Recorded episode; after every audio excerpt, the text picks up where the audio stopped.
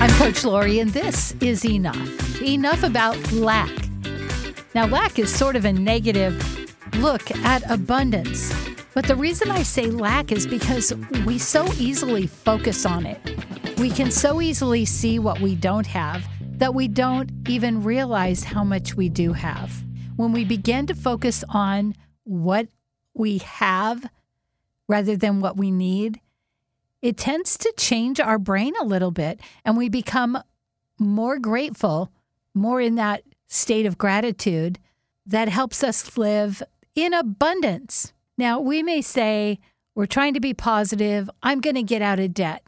That's still lack and negative because it's focusing on the debt. But we can turn that around and say, I am so excited to pay my bills. I am so excited to get this Visa card paid down.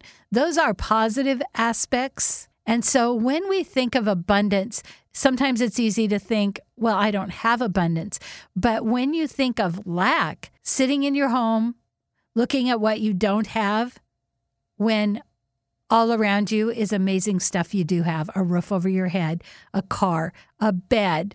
After working with the homeless, I became even more grateful for a shower, a cup of coffee. Where can we turn that lack into abundance?